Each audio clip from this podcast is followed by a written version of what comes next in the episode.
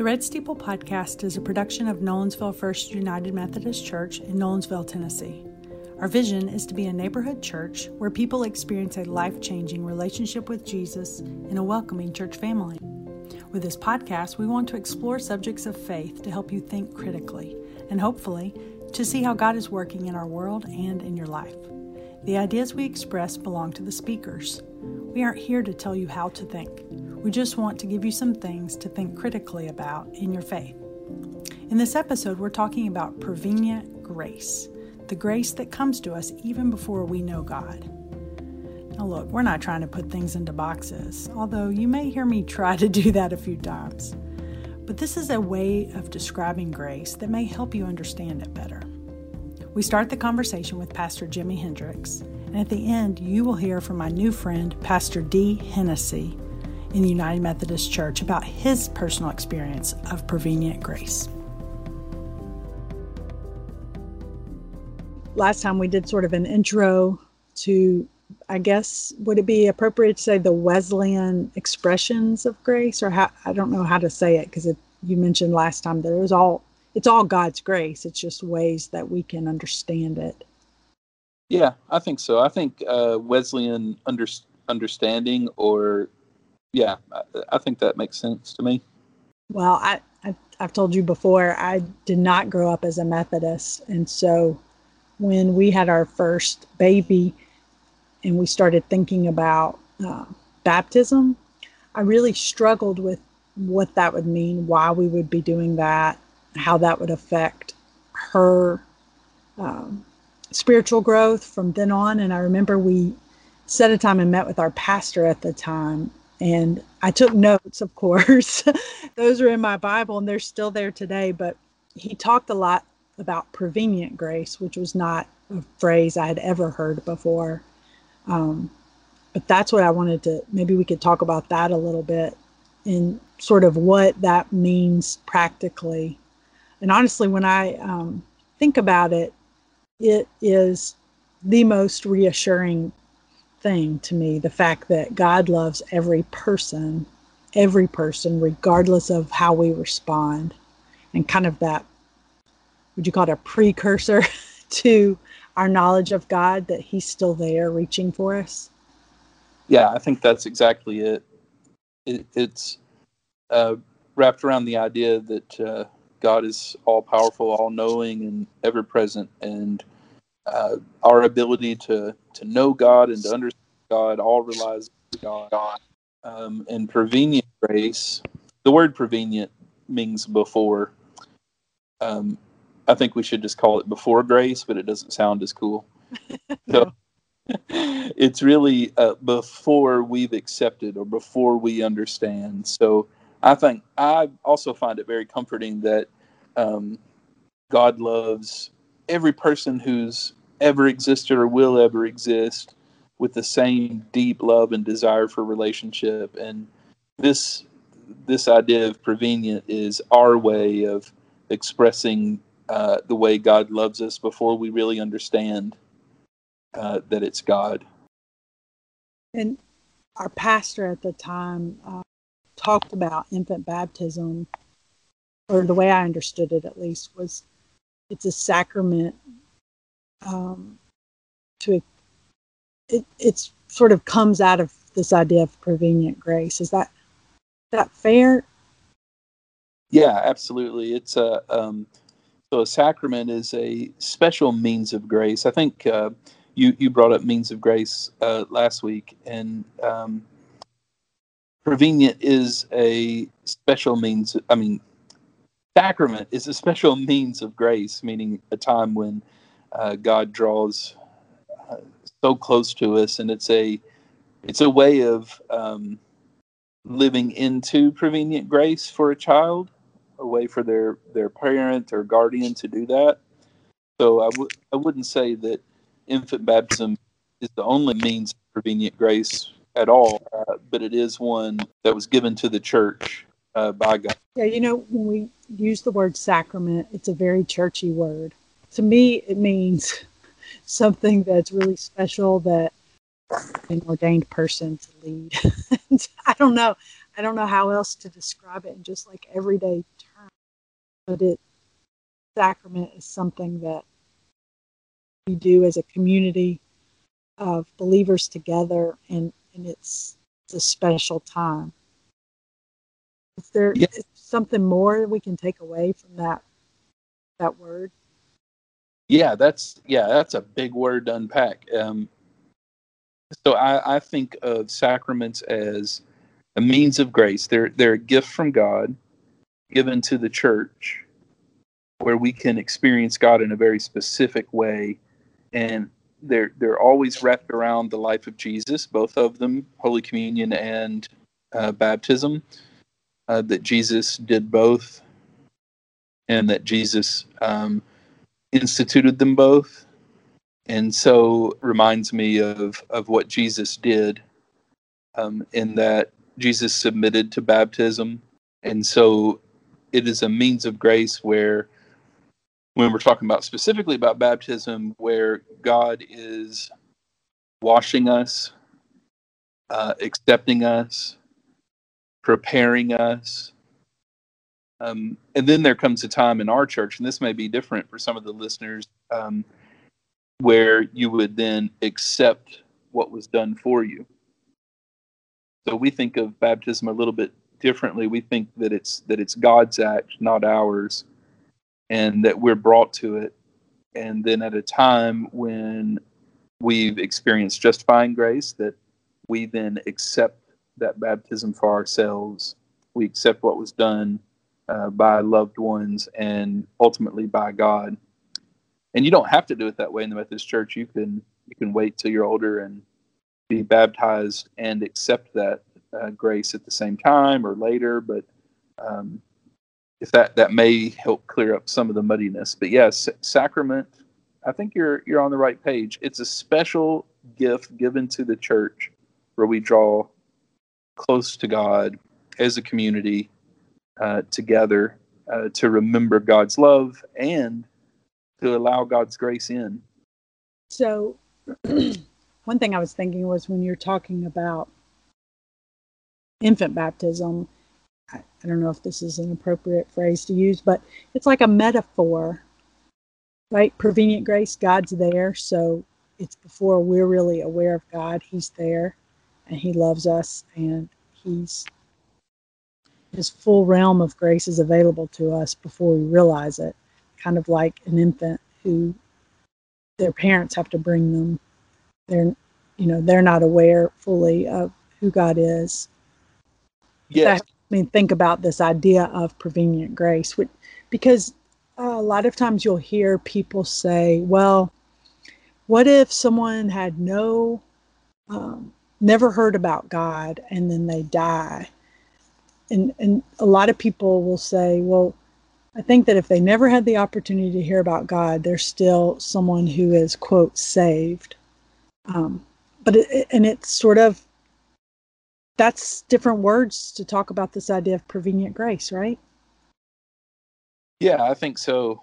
Um, I often struggle with with questions like that too, um, because I think what we know of salvation and what we know of God and um, of all of the things that we call Christian, we know by God's revelation, and so as humanity, we like to uh, figure out a formula. You know, even our understanding of grace that we're talking about today is like our our t- understand it, but God's bigger than that. Um, so uh, I think um, when we're trying to think about like scenarios, those really belong to God, you know.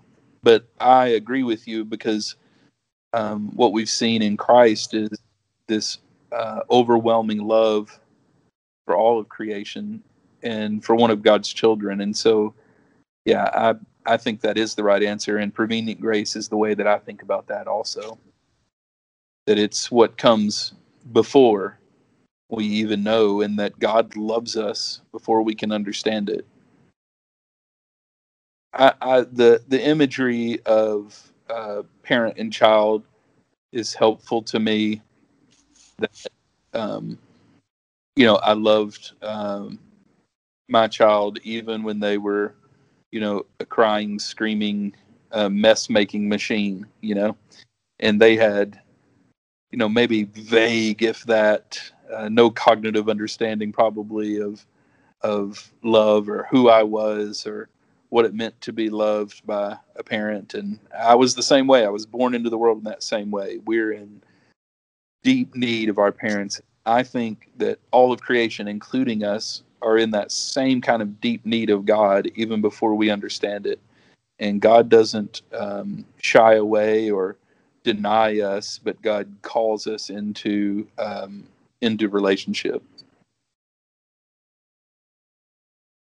It's yeah, I I can understand it that way, and I probably have only really understood it in the context of infant baptism because that's where I learned about it. But what you're saying makes me think more broadly about it in the sense that, and it's kind of hard to talk about it.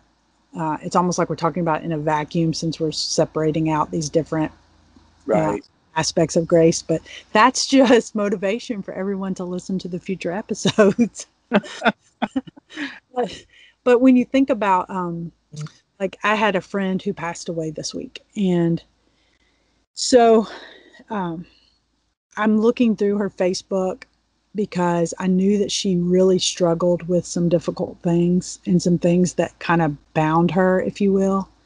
And as I'm looking through her Facebook and kind of trying to just remember her and, and see, she posts a lot about um, needing to be loved. She posted a, she posted about God. She was one of those people that posted a lot of memes. Mm-hmm. But as I tried to process her death it occurs to me that it's not it occurred to me i'm sure it's occurred to you plenty before but to me that this idea of prevenient grace is way beyond just infants. It's this thing even when you are living your life but you're sort of stuck in something you, you know whether it's addiction or anxiety i don't know what it could be that god is always there. And so he's just opening the door so that you can start having an awareness of him so that then he has that opportunity to reveal himself more and more to you. And so it's a it's starting to become more of an idea that i can think about for adults too right? Yeah. Uh, first i'm i'm uh, i i am sorry for your friend and I, when I think about prevenient grace, I think you're right. I, I think about the times in my life where uh, either I wasn't aware of God or I knew God cognitively or in my head, but it wasn't um, the practice of Christianity or the turning towards God or making grace active in my life just wasn't happening by my own choice. And in that, I think about all the people who spent time with me um, so, like a pastor when I was a kid who taught a confirmation class with me, uh, my mom, my dad, my grandparents, uh, especially my, my nanny, my grandmother, who um, would freely and openly talk about God. I see that all as prevenient grace. Um, you know, God working through God's people in that case, and um, reminding me that that door was there and that God was calling me and that you know faith was more than just an idea or or something for after we die. And so it took many many many years because i'm stubborn. And uh, before i really sort of accepted that um, i need god uh, like i needed a parent. Um, i need god all the time uh, I need God like like I need water to live. You know, like food. Um, that that it's only through God that I experience real life, and so there were all these people and circumstances in my life. I I, I was really sick uh, when I was in middle school. Uh, o- almost died from a um, a type of pneumonia, and when I look back at that, I think about you know how much grace was there that you know people that came to see me and people who came to pray with me and the doctors and the nurses and all you know, just all these things that took place that were completely outside of my control that were all calling me to life. Um, and I, I think of that's all prevenient grace too. At least in my life, it was prevenient grace at that time. Oh, I really like that because I feel like um, one thing that's always on my heart is that people who are already participating in church that they also are living fully in God's grace, right? And so I think sometimes when people who are already showing up to church, whether it's virtual or not these days, but that sometimes you you hear about things like grace and you're just like, yeah, I got that check. Um, but and then if we if we only talk about prevenient grace the way I understood it at infant baptism, then the thought is, well, I'm already way past that, so check. So it's right, really right. eye opening to think about it and how it really can be, you know, through life, right? Like like you could be living your life, but not fully not fully living into um, I don't know the right word, but but all around you things are happening that are turning your awareness and your attention towards God because God is calling you into a deeper understanding of who He is. Which for I grew up in church and um, I was in a different denomination, but I was baptized as a child, not as an infant, but as a child. But I still would say, looking back, that my quote conversion moment or justifying grace moment was in my 30s. And so then I think about, like you're saying, all these different people who turned my attention to God. And so I guess it's God using them, right? And, and like God uses us to reach to other people, and we may not even have an idea that that's happening.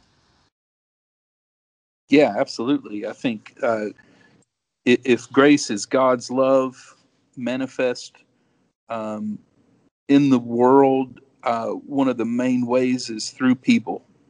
Um, I, I, wanted to touch on uh, what you were saying about um, sort of growing in grace. So, so I try to, even though we talk about prevenient, justifying, sanctifying grace, and and on to perfection, we do that as a way to sort of understand um, God. But uh, I don't think anybody has reached the full level of living into God's grace.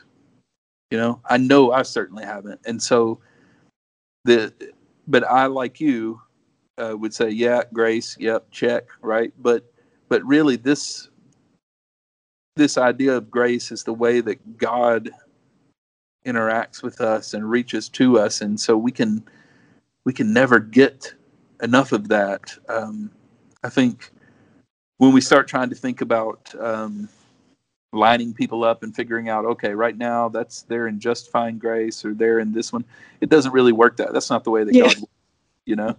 Yeah. But it's helpful. Um, it's helpful for me when I think about my own life. Like at times when I can see God calling and and see how I was responding, and then I can kind of label it with one of these things that helps me understand it, but shouldn't limit it if that makes sense. you know it makes a lot of sense i my tendency is give me all the boxes because i want to put everything in a box and put it in its place yeah. Yeah. but you're so right you're so right on that i i think god's grace is well let me back up i used to be really frustrated that every day i would ask for forgiveness for the things i felt i had done wrong and then the next day it was the same thing happening again but what God's grace has done has given me a hope and and put me in a place where I'm hoping and craving and yearning for more, even though that's still happening. Still doing the same boneheaded things day after day. Um, but but grace gives me a sense of hope and peace in the middle of all of that. Yes, yes, I'm right there with you. I I sort of of I give thanks to God because I, I, maybe I can say this cognitively, but I don't think I fully live into it. But I, I struggle with that too. Like I, I, I want to be, I want to be better. I want to live into grace better. And I kept trying to um, improve myself. You know what I mean? Like, okay, how, how do I fix this thing that I struggle with, or how do I fix that thing? And those are all great, but without God, uh, they don't work. And yeah. so, this idea of living into forgiveness and growth, you know, forgiveness and transformation at the same time, I, I think is is God's plan. And so it lets me let let go, but also pick something up. It's not just forgiven, but picking up the grace and the strength and the courage and the reliance upon God to be better. Uh, so it I struggle with that same thing, but maybe on a good day, it makes me realize just how reliant upon God I am, and, and that that is a good thing, I think. Yeah, I agree. Anything else you want to talk about with prevenient grace? Oh boy, there's so much there, and I'm sure we sparked lots of ideas about baptism and infant baptism, and I could do like you know uh, a 10 minute spiel about it, but I would just uh, leave it as this that um, God's grace is God's love in action, and prevenient is God loving us. We know it. And so I hope that people find comfort in that. And, you know, last week I kind of did a little, you know, maybe a question. And so um, you think that's appropriate for this week, I, I think um, a great question we could think about this week is what are the ways that we experience God's grace before we realized that it was God doing it? You know, who are the people in your life? What are the circumstances in your life where you really turned to God, where where you were experiencing love? I like it. That's a great place to end it. And thank you for letting me challenge your pastorness by breaking things down a little bit. oh no, that's it's good stuff. All right, thank you. Thank you.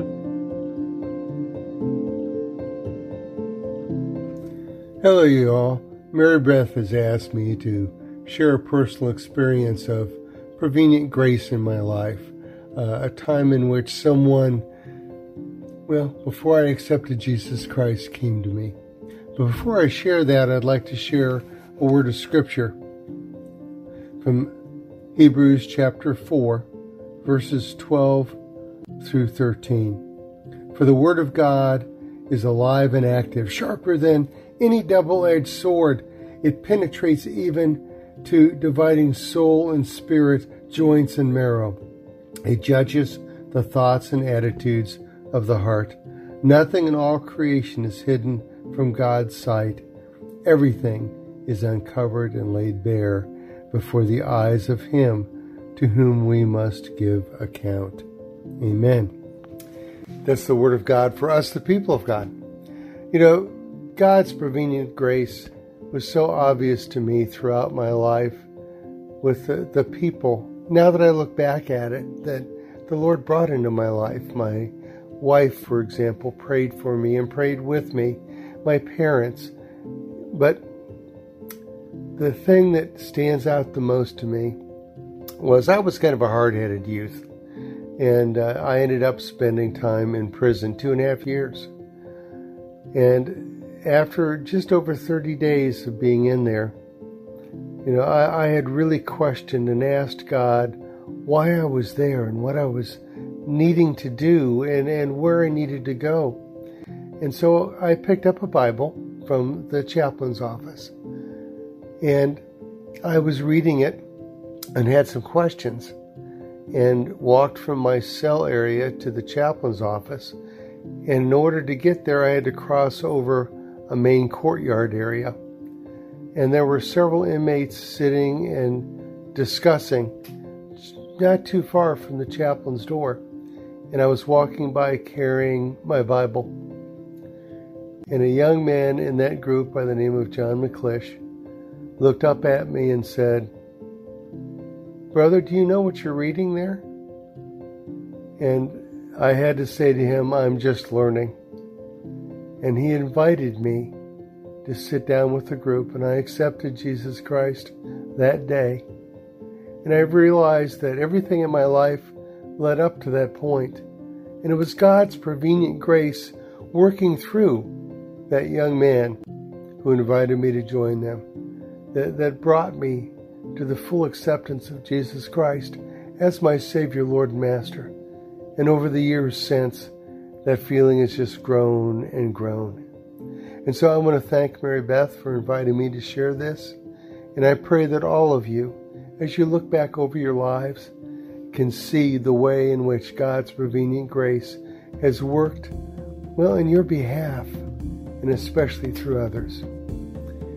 In Jesus' name, I wish all of you a blessed and safe day. Amen. Thank you for listening to the Red Steeple Podcast. Many thanks to Pastor Jimmy Hendricks and Pastor De Hennessey for sharing with us. As always, thank you, Amanda Jones, because you literally keep our show together with your editing. If you have ideas for future show topics, email us at redsteeplepodcast at gmail.com. Use this conversation to share thoughts with others and consider ways that you may have experienced God's love and grace before you even realized it. Stay safe and be well.